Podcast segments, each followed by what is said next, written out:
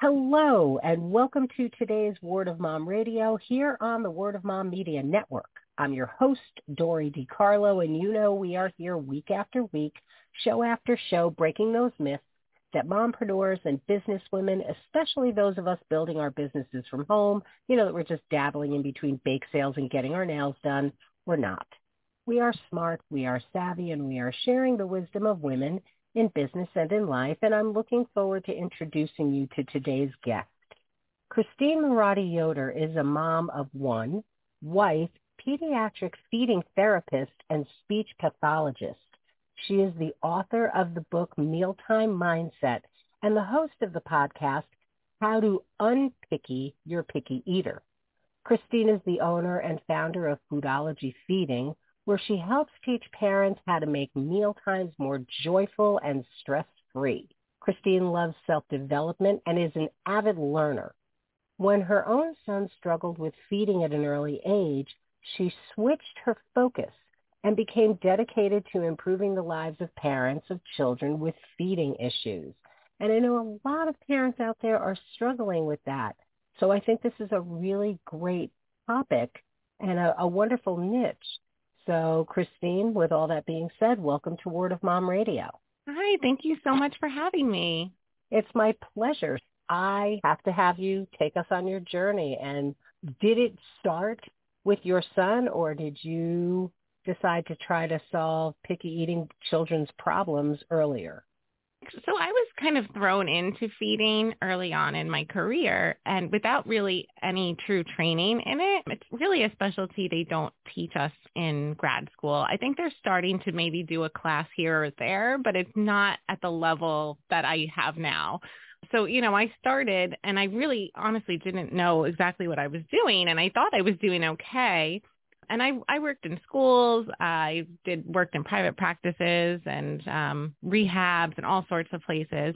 But I really didn't get into it until my son was born, and he had issues. He had issues with breastfeeding like from day one, and you know it kind of it morphed into other things, right? So now he's still kind of a little bit of a picky eater. We've come so far, and he's had so much therapy not with me, but I, I have someone else work with him but um but I've learned so much and that made me really dive deep into like oh my gosh wait there's different feeding. So there's infant feeding and then there's toddler feeding and then it really changes like a, a, little bit you know across the lifespan. There's like these different kind of um niches within the niche of feeding.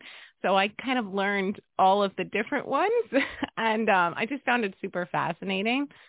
So um, I guess that that's kind of how I got started in it. But I've always, always had an interest in food and health and, you know, learning about toxins and how food can be medicine and things like that. That was always an interest. So it just kind of meshed into my life very seamlessly, I feel. Have you found that there are causes for picky eating?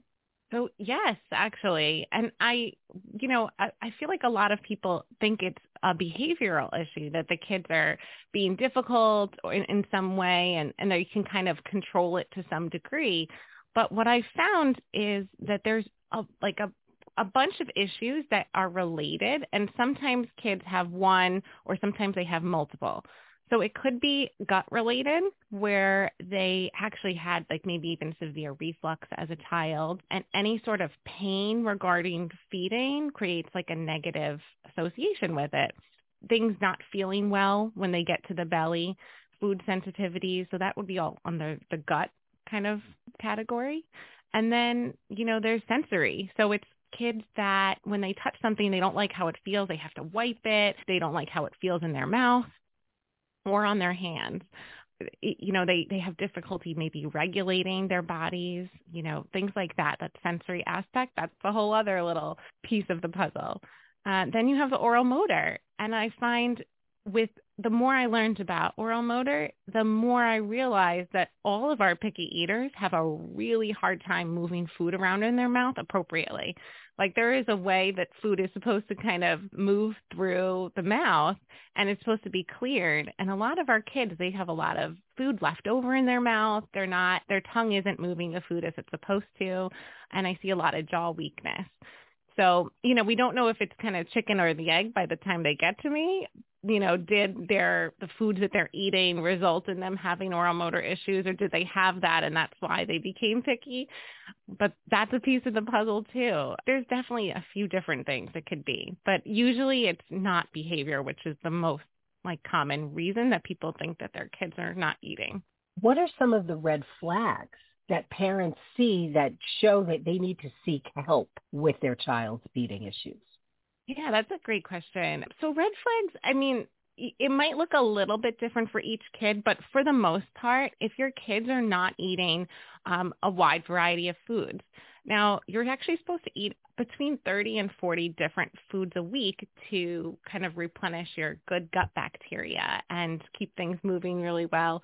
Um, you're supposed to eat from all of the different food groups. Um, so if they're eliminating, like they will not eat any vegetables, any meat, those are the two most common things we see because they're the most fibrous. They're the most difficult to break down in the mouth. If they're eating, you know, less than 30 foods, I would say. Some of our kids literally eat less than 10 foods or less than five foods. But if they're, you know, very restricted, um, I would say that. Also, you know, if they have like any sort of reaction to food, like a behavioral reaction, like they start crying or they get very anxious or they start gagging just looking at food, those would all be red flags. Like shoot, food should not be very stressful like that. You know, we shouldn't get upset about it. So those are all things that I would say, okay, it's time to look for some help. What kind of effects picky eaters have on the family? Oh, that's that's really. I mean, it's going to be a little individual, right, for every family. But the most common things I hear are that parents they can't go out to eat at restaurants. They really struggle. They have to like bring certain things for their kids. They can't take vacations the way they'd like, or they can't go at all in some cases because you know some of our kids they they need like their parents make a very special concoction. Um, and you know, if they don't have a blender and access to all of the exact foods with the exact packaging, so there's that fear that like if I go away, my kid's not going to eat anything. Like, what are we going to do? We can't go anywhere. You know, it does. It holds them back.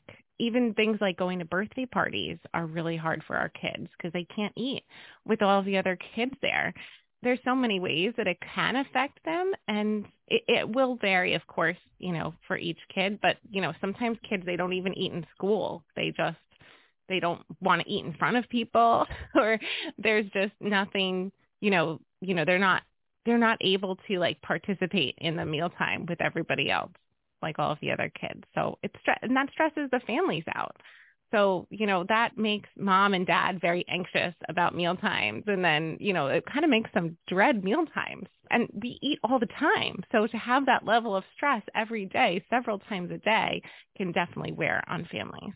It's amazing. It never occurred to me that it would affect travel time and birthday parties and things like that. You know, as when my kids were little, anytime I traveled, I people would laugh at me that I'd have a gate and a walker and a this and a that.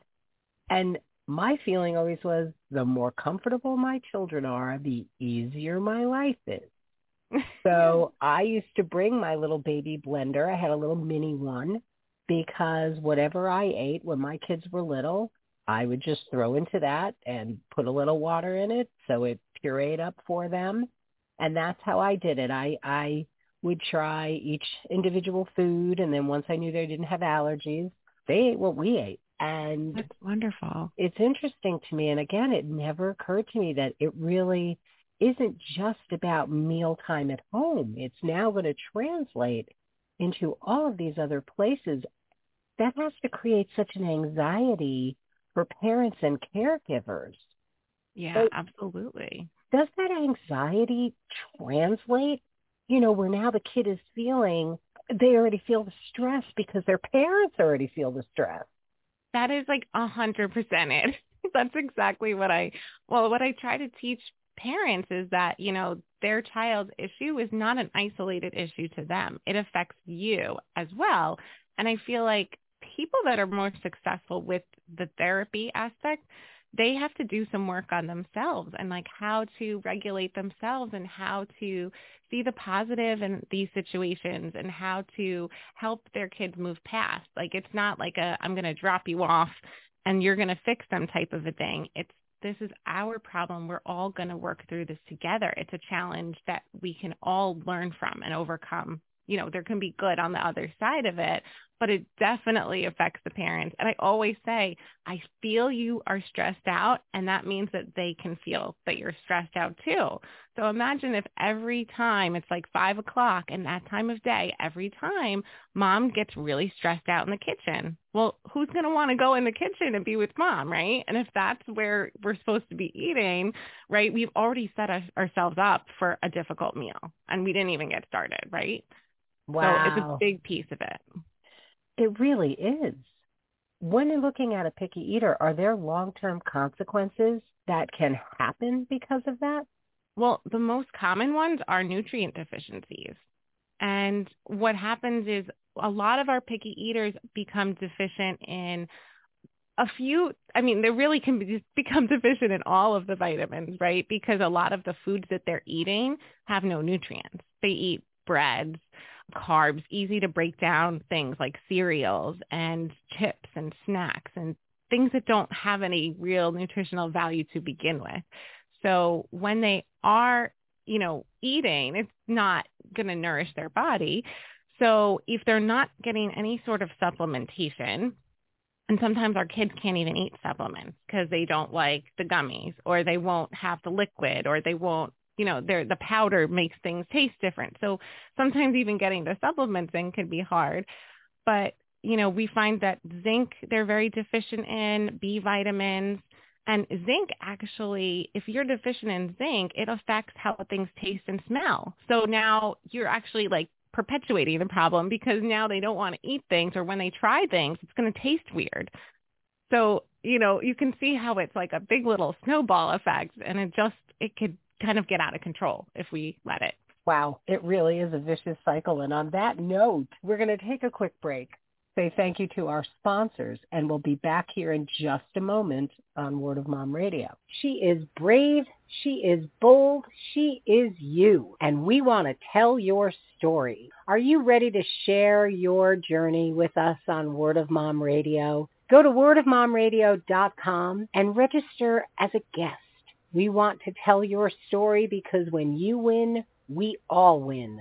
Unsilenced Voices has been working diligently in Ghana, Sierra Leone, Rwanda, and the USA to combat domestic violence, sexual abuse, and human trafficking. We currently have over 50 young girls on a waitlist in Sierra Leone to go through a vocational training program to get them off the streets and out of harm's way. We have gifted over $33,000 to U.S. survivors and are looking for volunteers and donors to help us continue our cause.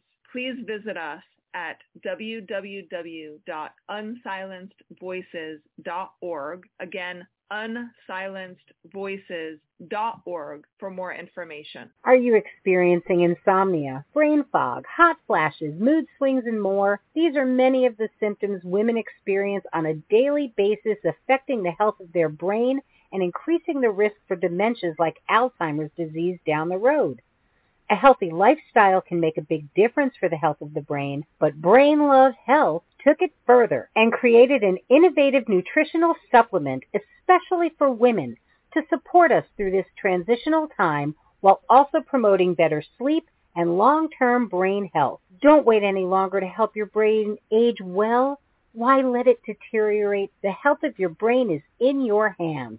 To begin protecting it today, visit brainlovehealth.com. That's B-R-A-I-N-L-O-V-E-H-E-A-L-T-H dot com. Let the name fool you. StadiumBags.com is not just for sports fans. Our clear bags make it easier for you to get into any venue that you go to. And in today's world where we are so concerned about germs, the materials that our bags are made with are strong enough to stand up to the solvents that you can use to clean your bag so you know you come home safely. So check out stadiumbags.com. You'll see why we are the clear choice because safety, it's in the bag. And we're back here on Word of Mom Radio. We're talking with Christine Miroddi Yoder, who is the founder of Foodology Feeding.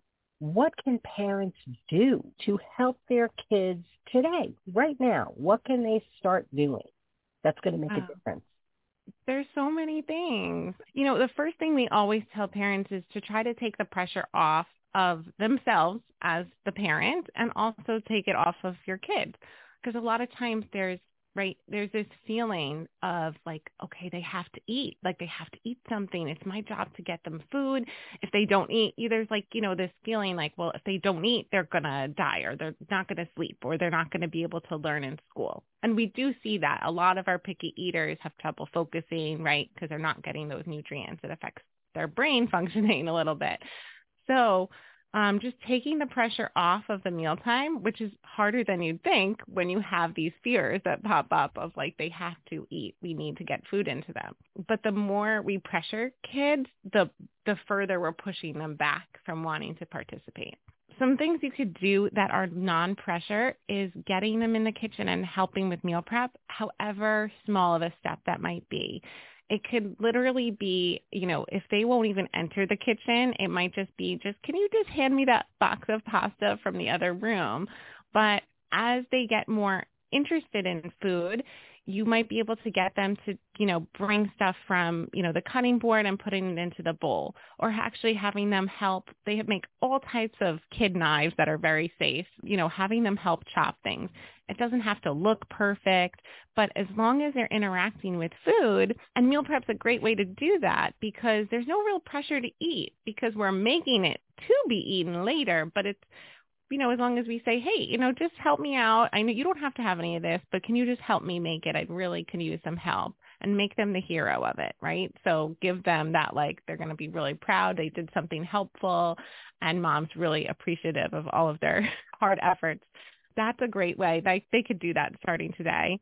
And also just being grateful for all of the foods that they do eat. And it's hard sometimes when there's so few but a lot of our parents focus on those negatives. My kid doesn't eat anything. They're so picky. They use all these negative terms when they're talking about them and and their food. And I think that's actually making things worse if we start focusing on what they can do and you know wow they did help me today in the kitchen. They touched an eggplant for the first time. That was great right? Focus on those positive moments and everything that they can do and you'll start to see more positive things in your reality. It's funny i when my kids were little they always let them help me cook. And my sister-in-law like that makes such a mess and I would say to her, but then they learn that a sponge comes back to life when it gets wet and everything else. But most importantly, when they're involved in making the food, they want to eat what they've created. Yeah, they really do. It, it it excites them, and and so I think that that is such great advice. And I have to ask, what kind of questions should a parent ask when they meet with someone like you, and they're meeting with a feeding therapist? Well, so we we're all very different to be honest. You're not going to find two feeding therapists who are usually exactly alike or have the same training. So I would say, and like I said in the beginning, we don't really get this training in school. So sometimes people like myself early on in my career that had kind of been pushed in or fell in and didn't really 100% know what you were they were doing, you know, that might be that person. And there's nothing, you know, wrong with that person. It's just that they might not be the best fit. So asking questions like, what is your background in this? What techniques do you use? Are they going to be making it a behavioral like, hey, if you, you know, we're going to take five licks and then you get a reward or, you know, you're not going to leave until we take one bite of this. That's a very behavioral approach versus like a play approach, which we're we're just going to explore food. We're going to maybe cook things together. We're going to be silly with food, and we're going to get you to not be so afraid of it. Um, and we work on sensory in that way. But you know, those are very different approaches. So I would ask questions like that. Is it hard to remediate all of these things that go on? It depends. I say it depends on how many of those factors that they have, right? So if they have gut issues and sensory issues and oral motor issues and they now have the fear around food. Like that's a those are all different separate puzzle pieces that need to be addressed. So but some p- kids it's really they have sensory processing and sensory is their main issue right or they kind of are okay with all the other stuff but they might have just some oral motor issues and they spit food out a lot because they can't really move it around well. So, you know, it kind of depends on how many pieces of their puzzle. So a really good comprehensive evaluation that looks at all of those pieces is important. So, and that's what we do in our clinic. We try to like figure out what where the issues are and like where to focus our energy first. Because sometimes even if there is an oral motor issue, the fear takes precedence and it's like well forget about that we're not even going to address that for a while because they they can't even look at the food without freaking out so like let's start there what kind of support do you offer families? I mean, you uh, touched on little bits of it. Give us yeah. an overview. We have an, a clinic on Long Island. That's where, you know, we're based. Uh, we do early intervention services and private pay evaluations and feeding therapy. Some kids come into clinic. Sometimes we go to their house or sometimes it's virtual. But that was a very limited resource because I we train all of our girls to kind of know about all of those different areas. So that takes a lot of training and you have to have someone who wants to do that work. Not everybody's interested in that. So we have only a very few number of people that can do this type of work. So in order to kind of help people all over the world because there really some places there are no feeding therapists or there's no one that can help with these issues, right? So we created a course for parents so that they can learn and basically become the therapist themselves, which I have to say, a lot of parents will resist it at first because they say, no, I really want someone. They're going to do it for someone else. They're not going to do it for me. And they're the people that need this the most because I don't eat in your house with you all of the time. It doesn't matter if I get them to eat. They have to have that relationship with you and food. So it's the parents that really have to learn why we're doing what we're doing and how to get them to enjoy food because you're going to be with them for the rest of their life. You don't want me at your house every day for the rest of your life, right? So it's so important that they learn all of the techniques and the whys. So we've created a course to help parents kind of understand how to do this and we give some support, some coaching virtually to help with their specific problems. But we found that that was maybe like the best way to help people outside of our area. It makes so much sense. And you wrote a book. I did. Uh, about mealtime mindset. And how can people get it? Is it available? Is it yeah. part of what you do? Tell us. It's on Amazon, so you could order it uh, you know, it's like an ebook or you can have a, a copy sent to your house. But it's really about those principles that I feel like is missing or had been missing for so long that I just, it was a piece of the puzzle that was never there, the mindset piece, right? So the, the gut, the sensory, the oral motor, but the mindset piece, I feel like governs all of them. Because if you don't have the right mindset about something or you think, you know, they're just being difficult or it's definitely not that like this will never work or they're never going to eat for me, you know, those are all of the things that we have to work through because that's going to underlying all of those other issues that they're having. If we don't have the right mindset we're not going to see progress. The people that come to us even that want to see that progress if they're not willing to do some of that inner work they don't see the results that they want. So I felt like it was a big missing piece of the puzzle. Well, it's a good book too, and, and I like that it, it kind of has a Q and A for you, you know, with each chapter of looking at this and examining that because mindset is everything. Let's face it, it's that self-fulfilling prophecy. I know you're not going to eat this, but you know, here. You've already given them permission not to. Right. It's and you've already set done. it up in your head that they're going to fail. Yep. And then you're right. I used to say that to my kids every once in a while. They'd say to me, "I know you're going to say no." I'd say, "Stop right there. You already yeah. made the decision, so we'll go with that." you know, right? Why not? Right. So, as we're wrapping up, let what would you like to leave our listeners with, and please let them know how to reach out to you, Christine. Uh, well, you know, I'd like to say that this is not a, a problem that is unsolvable. It's very manageable. It is easy to work through. It does take time though, and it takes dedication. So as long as it's a priority to you and it's really important that your kids eat more foods or eat healthier foods, as long as you put your mind to it and set some goals, you know, this will be an achievable you know, it, it's definitely possible. You know, they can find us uh, at our website, foodologyfeeding.com. It has links to our courses there. It has links to uh, free webinars that I run so parents can get more information. We have lots of free tips on our Instagram at foodologyfeeding. There's lots of resources, you know, from free to paid. And we even have now a course on helping parents to manifest money that they need to get the kids all of the therapies that they need because therapy can be very expensive. And a lot of parents they really only will find someone who takes their insurance. And sometimes we have we work with professionals they do gut testing there's chiropractors there's there's other people involved.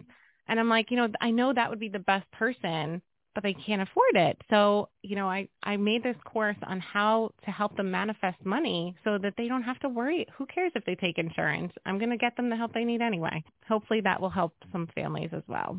I'm sure it will. And all of Christine's links are going to be live, including a link to the book. And I want to thank you for taking the time to come and share with us today. Keep up the good work because it's amazing how many parents are dealing with this and mindset is everything. Once you shift that mindset, then you're able to move your kids where they need to go. So bravo. I oh, appreciate it. You. You're welcome. And for all of you tuning in, thanks so much for being with us today. We're going to close out with our fabulous theme song from Smith Sisters and the Sunday Drivers. So till next time, this is Dori DeCarlo saying go out and create a marvelous you. Bye for now. She is sure. She is strong. She is true.